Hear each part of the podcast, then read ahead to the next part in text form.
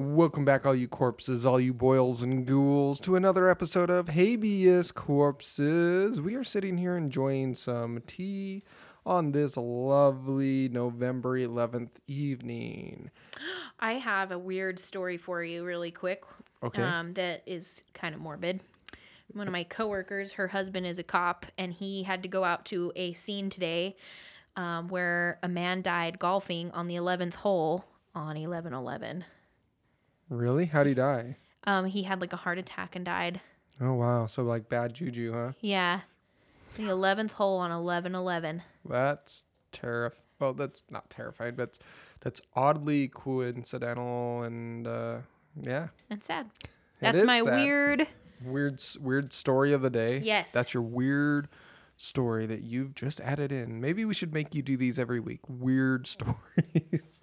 We'd be here all day because I could find some really fucking bizarre stories. oh, that's true. Um, as far as horror news and stuff that's going on, the only big thing to drop lately is obviously Doctor Sleep came out. And it didn't. Um, It did very poorly in the box office. yeah, but it's getting pretty decent reviews from my understanding. oh yeah, people from are- everyone that's went and seen it, they've really enjoyed it. I myself am not a I'm not a uh, big fan of The Shining. Shining. Um, I've never read the book, but the movie, Which movie did you watch? Stanley Kubrick's or the made for the for Jack Nicholson. I Okay, don't. That's the Stanley Kubrick. That's what I thought. Uh, There's but a made for TV. I don't even want to watch that one for sure. If I that one's a- that one's a lot better. really, The Stanley Kubrick version is God, that is. I don't. I've never even finished it. really. I get it's so a long bored. movie. Oh, it's so boring. It's it's long, definitely, um, and it's very Stanley Kubrick style and things. Stephen King wasn't too happy with it either. It's one of his. It was one of his only movies that he actually kind of like criticizes. Mm. It's nowhere near as bad as Desperation, man. And Stephen King was like, "Yeah, go see this," but I don't think he liked what Stanley Kubrick did to the characters in that. Well, all Um, I knows is I'd be willing to see Doctor Sleep since it's getting pretty good reviews, even from some close friends who I would find reliable because we generally like similar movies as them. I'll probably do a like a red box rental on that one though. I'm not gonna run off to the movie theater Yeah. and see it. Um, but there is some local Utah news. Infamous Utah killer Ron Lafferty dies in prison today. Hmm. Do you know who he was? Nope. So, um, Looks like we'll be doing an episode on him soon. well, we, we could. I'll give you a quick rundown of who Lon Lafferty, Lafferty uh, was. But he died Monday, according to Utah State prison officials. He had been ill for some time. Mm-hmm. Um, but basically, his his health was in decline, and it wasn't like a huge. They they moved him from death row, um, to uh, the Wasatch facility to a minimum or a medium security Mm, thing. I think they were like, ah, he ain't gonna make it. gotcha. I'm pretty sure he was on death row, but uh, one-time members of the Church of Jesus Christ and Latter-day Saints, Ron and Dan Lafferty, became disenchanted with the faith and joined a group called the School of Prophets, which was pretty much just them, from what I uh, looked into. Um, I was kind of familiar with this. Um, I remember my grandfather talking about this, but uh, they disapproved of the sister-in-law because they believed she was the reason Ron's wife left him after refusing to allow him marry a s to marry a second wife. oh. Um, claiming a revelation from God, they slashed the throats of Brenda Lafferty and her 15-month-old daughter Erica, nearly decapitating the toddler. oh my God. The killing took place on July 24th, 1984, the day commemorating Latter day Saints pioneers' arrival in the Salt Lake Valley. Because here locally we celebrate July 24th. Um, It's our Ron state's Lafferty birthday. said the revelation told him to remove the two along with the two of Brenda Lafferty's friends to keep them from obstructing God's work. I kind of think he just um, used kind of formed this little cultish uh, religion to kind of get his. Sub religion, so he Yeah. could murder someone. The brothers, along with two drifters, then went to the friend's house, but no one was home, so they broke in and left. They planned to stop at the house of another friend, but got lost. FBI agents later arrested them in Reno, Nevada. The Laffertys were together and went on trial until Ron Lafferty tried to hang himself and uh, tried to hang himself to death in jail and was attempted as well as attempted to kill his brother. Both were convicted in separate trials. Uh, a lone holdout juror spared uh, Dan Lafferty at the death sentence. Ron Lafferty's conviction was overturned on appeal and he went for trial again in 96. A jury convicted him and sentenced him to death. Uh, but these pictures of like what he looked like and then what he looked like on his deathbed. Yeah, you can tell he was uh, definitely in some poor health there. Yeah. Which who gives a shit? One less cynical, criminal, crazy asshole that went around and like when I heard the 15 month old kid, I was like, man, you're an evil little shit. But this episode is about another killer that was actually, and not just a killer, a serial killer who was born here in Utah. Another one. Yes. a so lot we of had Gary Ridgway that Um, we and talked about. somebody else. I can't think of who. Well, you had uh, um, Gary Ridgway was Mhm. born here. I don't think he he didn't commit any murders here though. No, all in Um, Washington. Uh, I got. I want to say there was another one. I know there really was, and I can't think of who it was right now, but it'll come to me. Probably in the middle of the night, I'll like wake up and sit straight up and be like, aha! Well, who are we talking about today? Israel Keyes, the most notorious serial killer you never heard of. So you sent me like um because we didn't have really a topic because we were pretty busy over the weekend. We did a A big glam zombie horror shoot on Saturday, which took, took, all, day. all day. Um, which was fine. It was I fun. love- we had a blast. It's better than The models were Yeah. great. Um, Lacey worked with another makeup artist. Uh, the one makeup artist did some great glam makeup, and Lacey did the horrific makeup. So we didn't have time to really watch much or even plan an episode. So we were kind of like in the plus limbo. yesterday we were dying. So Yeah, food poisoning once again. Um, but you text me this uh, killer. I was like, who in the hell is this? Like, I had no idea. And the most research I got on him because you text me right as I was about to get busy with some other stuff. Um, but I did look up his um, FBI interrogation. oh, the video. Yeah, it's like two hours long. Yeah, I looked I've up only heard snippets of it. of it that kind of went through some of the I wouldn't call them better parts of it, but more interesting parts. hmm He's got a cynical laugh, doesn't he? He thinks a lot of this stuff is really funny. Yeah, man, he laughs a lot about Yeah, lots of things. just real casually. yeah, and he's also like ah the way he came off to me was very like snarkish. Yeah. And almost like demanding during the interview. Oh yeah, He's like, I'm not gonna give you that unless I get this. he would every time he they wanted more information, he would demand an americano coffee, a Snickers bar, and a cigar. And then in one of the uh He did it like four or five times. And then he had a bagel Yeah. as well in part that I was watching with but his he had coffee. so much information that they were like, okay, go, give give the man what he wants. It's not a big request. And like even though they didn't always find the bodies, like they most of the bodies that he was like, yeah, I killed these people, they couldn't find them. He had enough information that they were like, he did it. We we know he did it. so let's uh let's jump into him. He was born here in Utah. Yep, he was born here in Utah, and our story is actually going to start in Anchorage, Alaska, at the Common Grounds Coffee Shop. Um, This was not his first victim though, correct? No, this, this was, like the one that got him caught. yes, so we're going to talk specifically about her because he broke all of his rules with her, and that's why he got caught. And he had a bunch of rules. He in fact like Like, never kill close to home, never kill twice in the same area. Um, no, he would go on like he like he had kill kits buried all over. There's still some buried that they in- all over the world. Yeah. with like gun like a gun and all that stuff and Mhm. like he would stalk people and this brought up something that we um, experienced to me because when i was listening to his uh, his confessions he was like yeah i like to stalk people in graveyards in areas where not a lot of people go so you're not to have any witnesses. But people do f- they frequent the areas but not enough to like Yeah, really and be his- worried about being caught. He didn't focus on the the victim specifically. It was the location. yeah, it was totally random victims, Yeah. but lo- not random locations. He scouted those out very. No, yeah, he would scout it out sometimes years before, bury his kit, and then go back. Yeah, and when like, so I was thinking about that, and I was like, dude, this totally reminds me of the time we were out in the West Desert, out at Lone Rock. Like that guy was waiting to yeah, bu- man, to bury or to us, dig up his kill kids. He probably was. He was like getting ready to get out, and we took off just in time. Probably.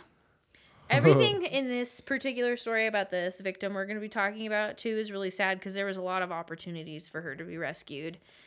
Um, You hear the the sick thing he did with her though? yeah, we're going Oh, to talk okay. about it. So okay. let's, I've heard this story several times on a couple different podcasts um, and a documentary. So Are you gonna mention uh, his two other victims that, or or are you just focused on this one I victim? will mention the people in.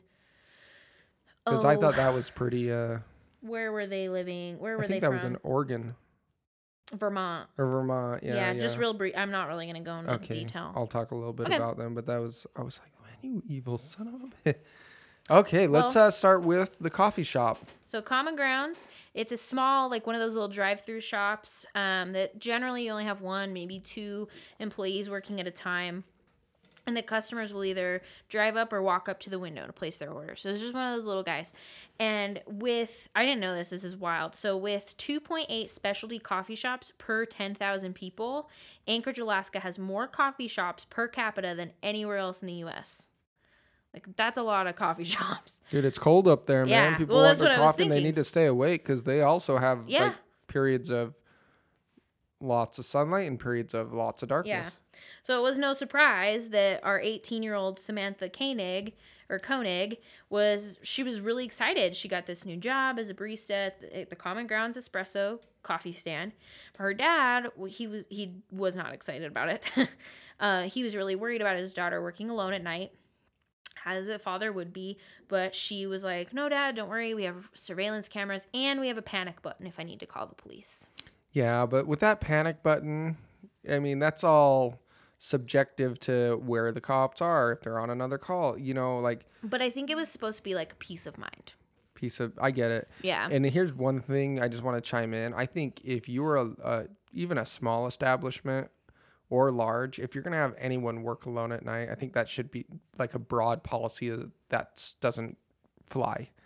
I think you should always have two people Oh, working. absolutely, buddy system. Because that's that's like, a really good opportunity to to hurt someone. Oh yeah, especially in um, positions where you're gonna have really young individuals working there, like coffee shops and Like that things like story that. I told you about the subway in the town where my sister lives. They had that teenage girl closing. Her dad got freaked out, so he would stay in the parking lot. And then some creepo left a message about how supple her skin was. Yeah, man, and I don't think it's a big thing that men have to really worry about. The biggest thing for like men that I would worry about working alone at a store would be getting robbed, you know. Mm-hmm. But women, man, you can case people so easily as a killer Mm-hmm. and just like, mm, I really like her, you know, and then I know what day she's alone. Mm-hmm. But that's just my opinion. So if you're a company out there and you have a policy where you let people close stores alone, that's bad. Well, you're fucking stupid. so, I am? no, the Oh, the was like, why am I stupid? I You're so dumb practicing safety and stuff. Well, um, unfortunately, it's the worst date of the year for anything bad to happen. On February 1st, 2012, um, she had only been working at the coffee stand for a month and she was working the late shift. And she was scheduled to be there until closing time, which was 8 o'clock. So she was just about to get off work when this happened. She didn't have a car, so but her boyfriend, he always picked her up. So he was supposed to be that that night to give her a ride home. So according to Israel Keyes, he had been planning to burglarize the coffee ground stand for several days, and that night he pulled a ski mask over his face, parked his car down the road, and walked to the stand. And he knew he was planning to rob the shop, and if possible, he wanted to kidnap the barista. But that was just going to be if he felt like it was an opportune time. Because he did this a lot to finance his little travels. Robbery was a huge thing with him. Yeah, he robbed a lot of places. Yeah, I was reading when, like, a lot of the stuff, you know, they didn't catch him or anything, obviously. But when Mm-hmm. the FBI did the back research, they're like, "Oh yeah, that place was robbed. All he knew of all these robberies, and he committed them, got away with it." And they coincide with the timeline of other murders that he admitted to. So yeah, So, um, so he was planning to hopefully kidnap someone, and he arrived at the stand at 7:55, five minutes before she was supposed to get off work. And he calmly ordered a large americano, which is the same thing that he has in Yep, his it's interview. apparently his favorite drink. And she's she made the drink. She turned around to hand it to him and discovered the handgun pointed at her. And he said, "You're gonna turn off the lights." And then he hoisted himself through the window and inside the stand. And she didn't push the panic button that she had reassured her father she would, of course, push. So now hang on a second. Is this I'm trying to think here. Is this like one of those little coffee stands that you find in like um like, Like store parking parking, lot? Yeah. lots and things like that. So this isn't an It's actual like big store or big No, coffee it's shop. a it's a little little- stand. Yeah, it's Okay. a little coffee stand. So he told Samantha, I'm going to rob you. And she said that her boyfriend or her father was going to be there any moment to pick her up. And she was telling the truth. Truly, somebody was coming to get her. And he thought about it. And um, he would later tell detec- detectives that he almost didn't take her, but he had like this rush of adrenaline and he decided to take the chance. So he ends up um, getting Samantha out of the coffee stand and they walk down the street to his truck and he actually she actually got away briefly. Um, you can see her in the video run and he gets her and he says to her these are his words if you run again i'll kill you. So she thinks okay i might be able to make it out of this. And so once they're in his truck he says okay well do you have a debit card? And she says well it's in my boyfriend's truck which is going to be parked in the, on the street in front of my dad's house tonight and so he takes her back to his house, puts her in the shed, locks her up in there, then goes to Samantha's father's house, breaks into her boyfriend's truck, takes her debit card, and then Samantha's boyfriend, who's already like super on edge and worried about Samantha because she wasn't at the coffee stand and um when he got he got there to pick her up and he had no idea how she was gonna get home. It's Anchorage, Alaska. It wasn't like she was walking home. hmm Um, and then he heard, so he hears this noise. He looks outside and he actually sees Israel Keyes near the truck and yells at him and says, What are you doing? But Keyes managed to get away with the debit card. With the debit card. Wow. Yeah, like he was there. It was so, like, that is, that's probably the worst part of it all is like, Another opportune time to catch this guy and he just got and it's away. nobody's fault. Like things just happen, but it's just sad. Yeah, it's just it's sad in the fact that there are so many I wouldn't say opportunities because I mean she took the opportunity it just never played out for her of getting away and this was another But it was like but minutes universe away. She was gonna from being picked up, and then gets her in the car, and then he gets Yeah. to the house, and then yeah, it's like the universe planned her death like nope this is how you're going we're not letting you get away yeah. you know what I mean was- that's really really sad. So he gets the debit card. He goes back to the shed, and he strangled her to death um, after sexually assaulting her. Yeah he raped her hmm He was like drinking wine while he raped her. Raped her. Like he put his little girl to bed, kissed his girlfriend, and went out in the shed. And and he had a child I didn't know that yeah, he had a little girl. oh wow so Yeah. he's doing this while he was married No, he just had a girlfriend. oh okay Yeah. Um, and then so he wraps her body in a tarp, stuffs her in the cabinet in the freezing shed, so she is frozen. And then the next morning, after he takes his daughter to school, he calls a cab for a ride to the airport, and then he goes to New Orleans for a cruise that he had booked like several months before. yeah yeah Like really nonchalant, no big deal, just gonna take my kid to school. And after his cruise was over, he drove to Aledo, Texas, and he burgla- burglarized and burned down a house. Then he drove to Azle, Texas, and robbed the National Bank of Texas. And then he drove to Houston and then flew back to Anchorage. And after Keyes returned home, he removed Samantha's body from the cabinet. He applied some makeup to her face, braided her hair, um, which was a big thing. Like the dad was like, "That's really weird. She would never braid her hair." Um, but she had braided hair. have and you seen the picture I have not seen the photo. Oh man, I'll, I'll I'll pull it up. I've but like you can keep n- keep been really wary of seeing it. Like so sad. Um, but so he applies the makeup, does her hair, and sews her eyes open with fishing line, and then photographed her with a recent newspaper. And then he included the photo with a ransom note to Samantha's family, told them to deposit 30 grand into Samantha's bank account, and if they wanted to see her alive again, then they needed to pay up. And so he planned to use her debit card to withdraw the 30 grand from her account. And then um, a few days after he sends out this ransom note, he ends up cutting up her body and dumping her remains in the, oh, I'm going to slaughter this name, Matanuska Lake near Anchorage. Like, that is so sad to me. Like, oh my God. Oh yeah, it's terrible. I'm looking for the photo he sent because it was in the it was like in the newspaper, dude. Yeah, because Like- it, she, I, my understanding is, I've only heard it described. Um, he she uses looked- a newspaper to show the date and everything. Yeah, And but she looks weird. Like you, No, she definitely looks to me like she's deceased. But maybe that's just because I know it. But you look at that, like she has no expression. You know, it's it's creepy, man. Like to do that to somebody is like already like heinous what he did. But then to like pose her body and Ugh, act like she's alive to get this ransom, like Yeah. I don't. That's like for sure you're gonna get caught now. You think he wanted to be caught? I don't know. because he had told some people that like no one knows me uh this true person i am i've had to drink every night to deal with this life this double life i had but I don't, think he had any problem with it till he got caught, and then I think he started saying all kinds of weird shit. i just i thought it was weird that he went uh and took every one of his rules on this one and dumped them all out the window pretty much I think he got cocky. you think that's what it was Yeah, I think he. I don't think he wanted to get caught. Um, I think he just was like, I won't get caught. impulsive and cocky with it hmm now so how did they so So what happens is, so they once they put the once he they deposited the 30 grand into the bank account they had alerts so every time the card was used because he was only pulling out like 400 500 little amounts at a time Mhm. or i guess smaller I wouldn't say little well that's But- another thing is because when he would go on his traveling and stuff he'd only pay cash yep he wouldn't use cards. So that's another reason I'm like, why is he doing this? What in the? I don't think. I, mean, I I might be. maybe he did want to get caught I maybe don't know. secretly i don't know i think he just got cocky honestly like that's how i feel about it um but But go ahead. Sorry. So there's alerts, and every time the card was used, um, they would send out the police, but he was always just like minutes ahead.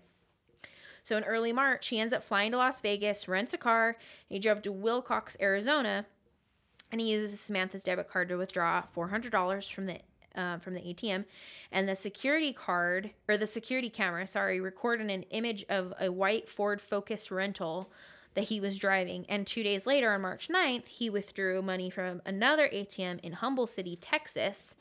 And then at this point, the FBI alerted um, Texas law enforcement because they were like, he's in this white Ford Focus. We've got this image of him. Like it was a really grainy, crappy picture, but they were like, this is who we need to be on the lookout for. Every time I think, uh, like you just mentioned, local Texas law enforcement and a little comedic relief for this episode because it is so dark It's and dreary. like really heavy. yeah, is every time I hear Texas. Oh, Sorry. that's uh, we're watching a dog currently, and she doesn't know how to be quiet during episodes.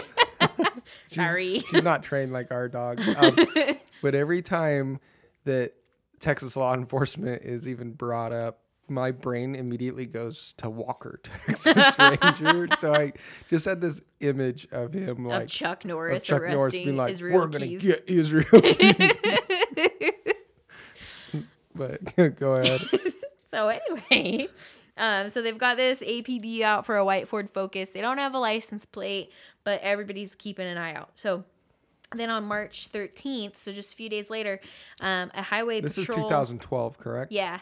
Okay. A highway patrol corporal, his name was Brian Henry, spotted a white Ford Focus parked at a motel in Lufkin, Texas. And when Keyes left the motel, Henry actually followed him and then noticed the car was traveling three miles over the speed limit. And so Henry leaped at the excuse to stop the car, pulls him over, and when Keyes handed him an Alaska driver's license, he immediately called for backup. And they arrested Keyes, and a few days later, he was escorted back to Anchorage. And by March 31st, he told the police that if they brought him that Americano, that Snickers, and a cigar, he would tell them everything they wanted to know. And so they obliged, and he admitted to abducting Samantha uh, Koenig from the coffee stand. He said they would give the authorities more details eventually. Uh, but he would only talk if they had promised to keep the details from the press. And the reason that was for that was he didn't want his daughter to ever find out what a monster he was. He did Mhm. not want her to Google him and find out who he was. And I'd so seen that during the interview. He's like, he was so reluctant about giving up information because he's like, I want something tangible. You have to bring something to the table. yeah. And they're like, well, we can't promise that the death penalty isn't going to get sought. And he didn't care about that. Yeah. He was like, no, I want, I don't want the details of this getting out. Yeah. And so they were like, okay. So they were really doing their best not to let the details out. Um, but But he, so he admits to killing her. yeah, so he admits to t- killing Samantha. But they never found. Oh, they did they find did. her body. So they press the federal prosecutor, or the federal prosecutor ends up pressing Keyes on the issue of whether or not she was dead or alive. And Keyes says, "Oh, nope, she's dead."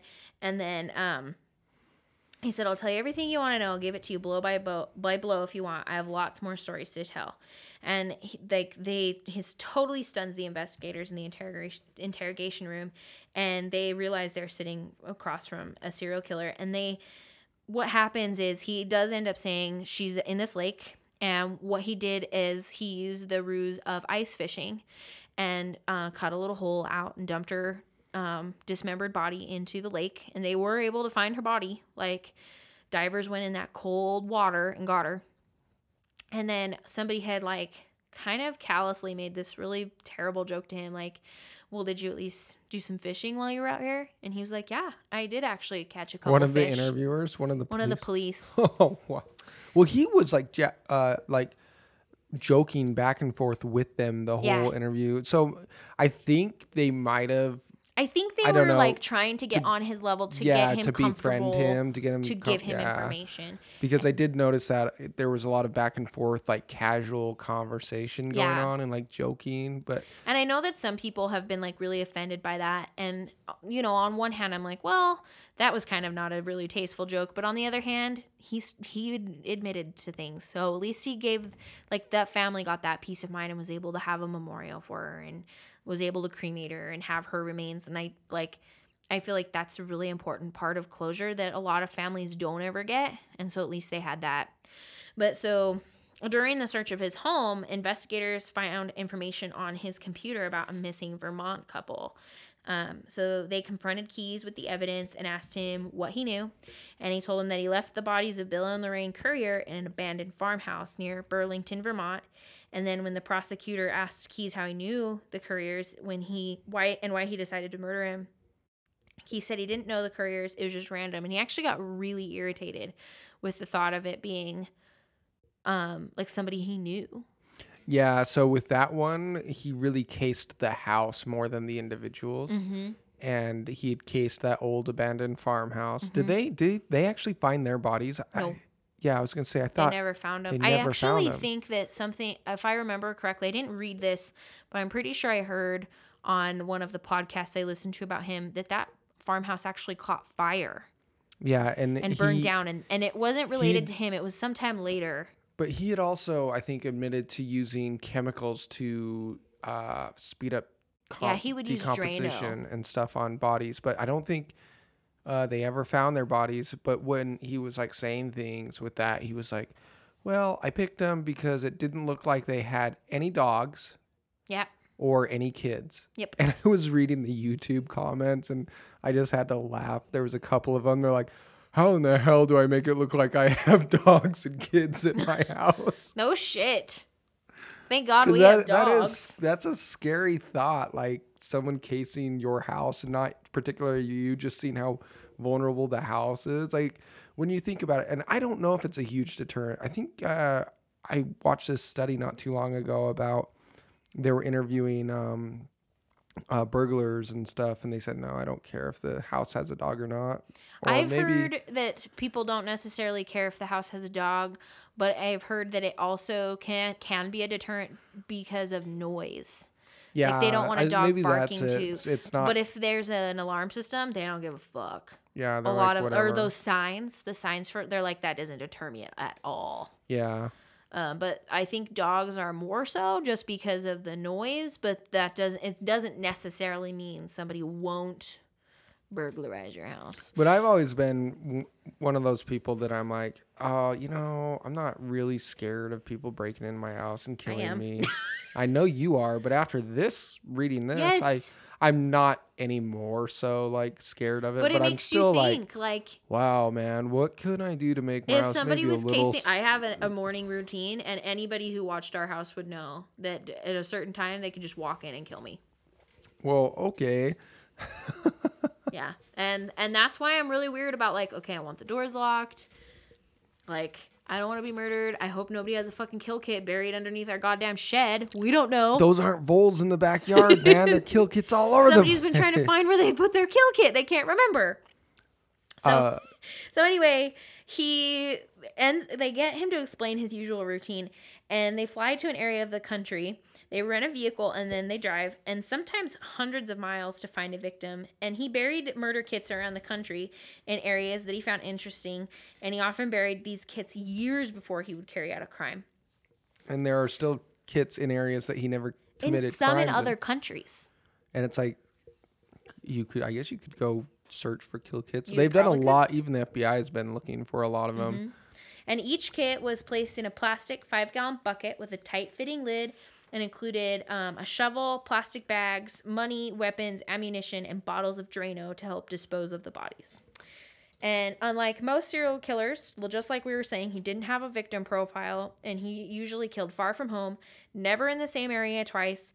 And on his murder trips, he kept a cell phone, his cell phone turned off and only paid with items in cash. And he had no connection to any of his victims.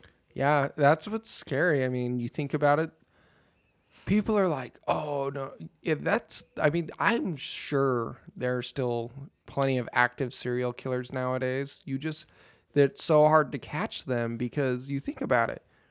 The if it's FBI done predicts, randomly. like there's so many serial killers active in the United States at any given time, and they don't even necessarily know who they are, but they can connect just really similar crimes to say this is most likely a serial killer. Yeah, when I look at those uh, walls of like missing people and stuff, all the time my mind goes to like either they were sold to the sex trade or they were murdered by a secu- serial killer. And, Or the occasional runaway, who's probably now still in the sex trade. yeah, or murdered by a serial killer. I mean. Unfortunately, yeah.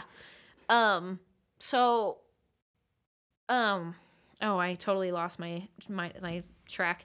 Uh, one thing that's like, there's a lot of So cases. how many how many people was did he finally admit to? He may be linked to as many as 11 deaths in the United States, and they believe that there's even more victims inside and outside the country.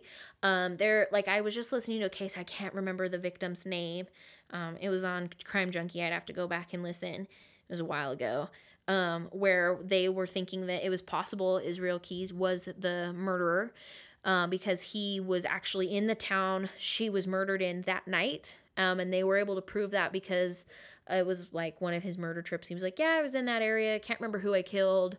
Um, and then they proved it with like a toll booth, some like something from a toll booth. And so they've they're like, well, maybe he killed her because he didn't always kill him in the same way either. Sometimes he would strangle him. You know, like it wasn't always exactly the he same. didn't have a whatever they An call MO, that. a modus operandi. Yeah, Or I guess he kind of did, but But he- he didn't. would It was kind of all. it. Over, yeah. He he was young too. I mean, he was born in nineteen. Oh, I don't remember. I didn't really pay attention to his birthday. he, he was like in his he started his killing spree, his 11 year killing spree in, in his 20s. yeah. So I think he, he, was, was, in his 32. 30s. I think he was 32 when he was caught and he never made it to trial. Nope.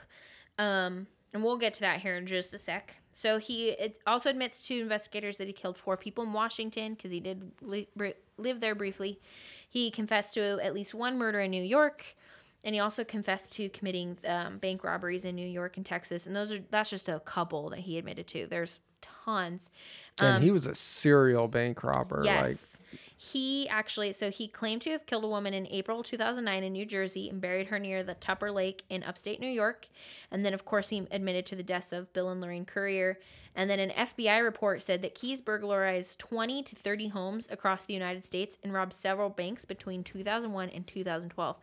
And then um, he actually, because his story got leaked, he killed himself. He hung himself in his cell. He was so upset. That's why he never yeah, he slit his wrist and strangled himself. Is what I heard. Mm-hmm. Yeah. what I read. I don't know. I don't know which way he actually died, but he did both. Yeah. So He's gone. And I know her family, um, Samantha. Samantha's family. I think they did an interview with them, and they were like, that that actually brought closure to them. I believe that he killed himself. Some people wouldn't, but the lengthy appeals process, all this stuff. I think it's so much harder. Like they knew who it was. Like let's not go through all this and re-torture the family over and over and over again. Something to me though is about like cheating the hangman. you know, like you wimp, you took like I I don't know. I I'm with you. I think that like I would want to see someone go to trial if someone killed you. Ex- especially since like to me that was his punishment because he was like so i don't want anyone to know what i really was Mhm. okay well too bad Yeah. you're gonna be hung out in You the did public this eye and now this is your and you're gonna see the public's reaction. actions have to you. consequences. so i think that would have been his like i don't think he cared about living or dying i think he cared about what he was known as in Yeah. the time he was alive because he was afraid of what the public's perception was at and so he did end up killing himself and boom He's a go. really scary. Like it's really scary to think that there's people out there like that with goddamn kill kits buried around the country. Like, and if there's one, I feel like there's more. Like, you know what I mean? yeah Like there, he can't be the only one, which is freaky. And if he was the only one at one point, he that idea is out there now. Yeah, it you know it's what do they isn't there a statistic that you bump into a serial killer like Three, times, in your in your, lifetime or something. I don't know. That might be just far fetched out there statistical. I don't know. Cause hold on, I'll Google the statistic. It's been a while since I've seen it, but how how many serial killers the FBI thinks? are currently active Yeah. in the United States. I'm sure it's quite a few um and it could be more because it's it's The FBI estimates that there are between 25 and 50 serial killers operating throughout the U.S. at any given time. If there are 50, then each one is responsible for an average of three murders per year. Serial killers are always present in society. yeah, man. That's creepy, dude. That's ugh. That is terrifying. uh th- there was something that um one of the detectives was saying that I was I was kind of listening to him on this case and he was like he's like I don't believe serial killers to be suffering from mental illness at all. He's like I've never uh, seen someone suffering from a mental illness that could plan as well as these serial killers plan that can take now i'm not saying someone can't suffer from a mental illness and kill someone and i don't even have an opinion on it. I just thought it was interesting the way he worded it. He's like i don't think serial killers are ever mentally ill. I don't think they can ever use the um, insane defense because there ain't no one out there insane that can plan the way these guys plan Because they're so do what cold they and do calculated. yeah Um, I was listening to this another podcast, probably well over a year ago, and they interviewed um a doctor and a family man who is a psychopath. Like he has the brain imaging and behaviors of a psychopath, and he actually studies psychopaths. and he said the the thing that separates him from being a serial killer is his the way he was raised. So you can have a regular psychopath walk past you and not be violent. Um, but when you have the combination of just that brain chemistry and then like really abusive upbringing, it causes criminals. And he's like, Yeah, I do the things that a lot of psychopaths do. I purposely put my family in really compromising and sometimes dangerous um, situations. Like he took them hunting for like big game in another country and realized that his kids were like really scared and he was like really relishing in their fear. Oh, that's weird. Yeah. And it was like really kind of disturbing. And he's like, I love them to pieces. I would never hurt them. But he's You like, know- I'm not a normal person. I wonder, and well, no, there's no way they would have ever done this, but you're talking about brain imaging and scans and Mhm. stuff. I wonder if they've ever even thought about getting a brain image of someone like a serial killer.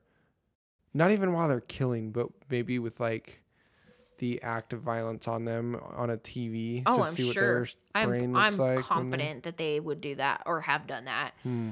Like, that sounds very much like Because that's you know how the brain. I, Yeah. I don't know the science to any of it, but it, it reacts differently to to different different, things and depending um, on who like you are. stimulus.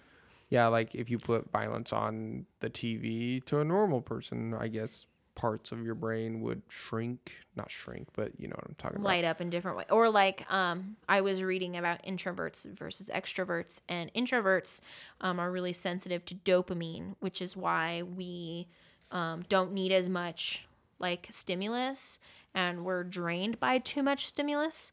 Whereas um, extroverts need um, more dopamine they're almost like addicted to dopamine um, because their brain is not sensitive to it at all and so that's why they need a lot of stimulus and they're energized by it.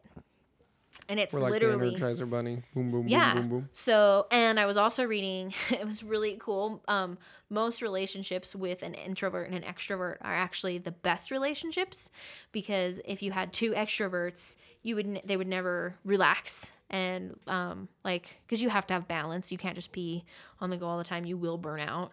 And you can't have two introverts because they'll never go anywhere. and like, there was a whole, um, article in Psychology Today that I was reading about how, um, the balance between in a relationship of an introvert and an extrovert is one of the best balances. So go us. okay. I could have told you that without reading psychology. No, but it was really cool to read like the science You're, behind just like, it. my theory is confirmed. A- Anyway, anyways, I think that I think we've wrapped it up on our uh, crazy serial killer here. Do you have any last words on him? um, he gives me nightmares. That's my last word. As they always do. He actually freaks me out probably the most. Of, Really? Of most because More than like because Ted he's so Bundy random. Or... Because like Ted Bundy, he had a pretty specific woman that he would look for. Brunettes. okay, Like I get it. this guy, he was just like, oh, I don't want to fucking kill people. I don't give a shit what they look like. Yeah, man. So like be, that freaks me. I don't know why that's more probably s- terrifying. dude, watch out when you're walking from work, and watch out when you're.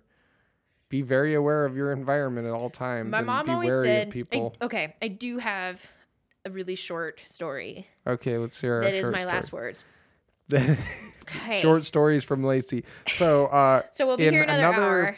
25 minutes, my- I'll chime in. Okay, I'll hurry. My mom was robbed at gunpoint uh, when she worked at Taco Time many, many, many years ago, about 25 years ago. And um, she actually had this really bad feeling all night. Like the, the there was just a couple of really weird things that had happened, and she had mentioned it to her coworker, and her coworker was like, "Oh no, we'll be fine." Well, she gets robbed by gunpoint that night. And she always really impressed on me like, you need to follow your gut. If you have a feeling that's bad, you need to follow that, even if it's wrong, because it's better to be safe than sorry. And I remember telling her one time out when I was working as a framer that this guy came in and he just had a piece of chocolate and wanted me to break a hundred for him. And it was like 10 minutes before closing. And I technically could do it, but I told him I couldn't because I just had this feeling that was like, no, like something is bad here. And they didn't want us to do that, especially towards closing time. Like it wasn't like against the rules.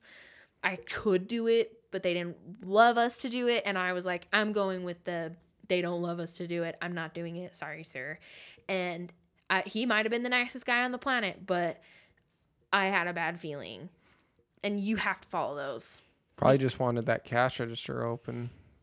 Yeah, exactly. Because if he had a hundred dollar bill and a fifty cent chocolate in his hand, that sketched me out. What kind of chocolate was he eating? One of those little like um Ghirardello or not Ghirardello, Ghirardelli.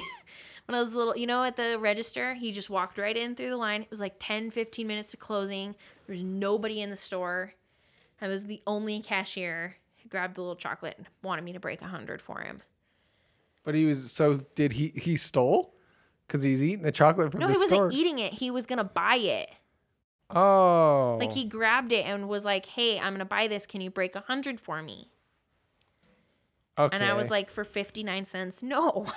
I I I get you now. I totally Like it freaked. I was like, I was "Uh-uh." even in a weirder place. Like I'm imagining some guy eating like a Hershey's bar, staring at you really weird, with like some chocolate on his lip in the side. Like, hey, can I buy this chocolate that I'm eating with this hundred dollar bill? No, he was like, "Hey, I'll um, I'll buy this so you can open your register and you can break this hundred for me." Like he, and I, next thing you know, you're gonna have a gun in your face, and he's gonna be and well, like, and he me all your money." didn't look like I was totally profiling and being stereotypical. He looked like a thug, like like long, like long jacket, a hood on, like looked sketchy to me at night. He and then wanting to break a hundred freaked me out. Was it like midsummer and he's wearing a trench coat? No, he was just wearing like a hoodie, and it was probably summer. Was it propped up to like? He was just wearing a really big oversized hoodie, like really big sweatpants. He was really tall and had the hood on. And I remembered it was a yellow, a mustard yellow hoodie. It freaked me out. Well, there you go. And he was really nice, but I was like, "You're gonna kill me." So I didn't break the hundred. You're just assuming. No, man, I probably wouldn't have either because I'd had the same thing when I worked retail. Um, thank God I don't anymore. But I, I worked retail for a little bit, and there were times when I was like, no, we're not doing that. I'd be like, no. You have to follow your gut. I don't even care if you break the rules at work. If you feel unsafe, that's more important. Always.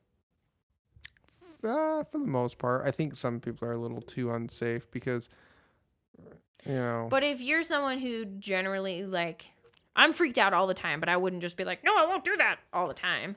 Well, what I'm trying to say is like a lot of people will like I, I get the gut feeling, but sometimes I think people uh, do get into that stereotypical mindset a little too much, and they're like, "Oh, there's someone coming towards me that looks like something is scary." Like it could be some punk rocker with a pink mohawk and a studded jacket, and he's got these chains all over him. And they're like, "Oh, that guy looks scary. I'm going to cross the road the other way." And then they get hit by a bus. No, I totally crossing. agree. But Generally, the punk I guy wouldn't. was like the nicest guy in the world. I generally wouldn't be like, oh, just because of wearing. And it wasn't like, oh, you're wearing a big hoodie, you must be a monster.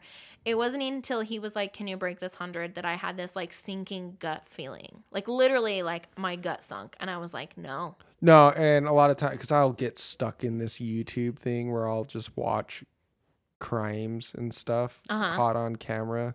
And all the time when it's like a robbery at a store, they come up and try and buy something to get the cash register open. They always have hoods over there. So I think you're probably smart for not doing that. 10 minutes before closing? I don't think so. Israel Keyes came at 7:55 and they closed at 8. Yeah, and that's a big store, man, that you were working in at that time. So he probably could have just. I mean, I don't know what your guys' protocols were for closing, where people are at, but you had like what three people in that store We would have 3 or 4 people at a time. On closing. hmm Generally 3, some but sometimes we would have 4. Never one, right? No. Okay, that's good. And the manager was not allowed to leave until all the associates left. Well, that's and we good. all walked out at once. yeah, and you should all like keep each other in sight till you get to your cars Yes. And check the back seats of your cars. Oh, I do that like religiously because there was just like that gas station 10 minutes from us. They were trying to get remember that girl, that guy climbed into that girl's back seat and she Mm-hmm. they kept declining her card and she was like pressing the button to talk to the gas attendant. And they were like, "You need to come inside." She finally comes inside. They're like, "Somebody's in your car and we've called the police. Can you stay in here for a minute so we can save your life?" Yeah, and this isn't this isn't a made up story. This sounds so made up, that but happened like no, what a year ago. like not too long ago. Not Yeah, even a year ago. And that was like 10 minutes from our house. And And, I go to that gas station. yeah, and that's what's good about always, like I said, be situationally aware of what's going on around you. All the time, you got to be situationally aware. The Crime Junkie podcast that I really love, they have those rules. I've said them before. It's be weird, be rude, stay alive. and I feel like those are really good life rules. Well, we're not going to end the episode on that because we're not going to steal their little No, segue. we're not. But anyways, Follow your gut.